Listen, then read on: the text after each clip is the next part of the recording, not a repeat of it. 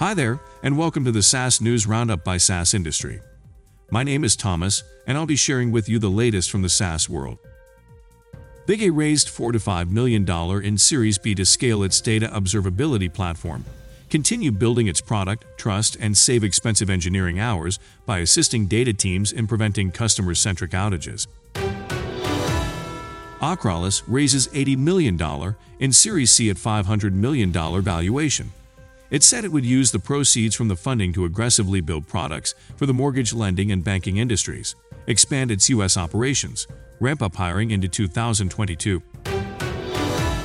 Panorays, a provider of third party security risk management, announced a $42 million Series B funding round led by Greenfield Partners. The investment will help the company strengthen its position as the global benchmark for transforming third party security risk management. Sternum, an endpoint security builder for IoT devices, raised $27 million in a Series B funding round led by Spark Capital to bolster its research and development and advance its scalable platform. Pronto, a partner ecosystem management company, has announced a $4 million seed funding round led by Workbench.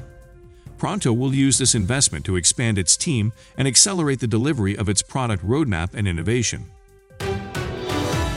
Progress, a global software company, has announced that it has entered a definitive agreement to acquire Kemp, a provider of always on application experience for its customers, in a $258 million all cash deal.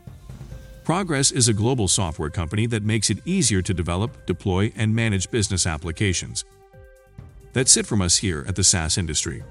Join us tomorrow at the same place, same time, to get the latest from the SaaS world, all in one place.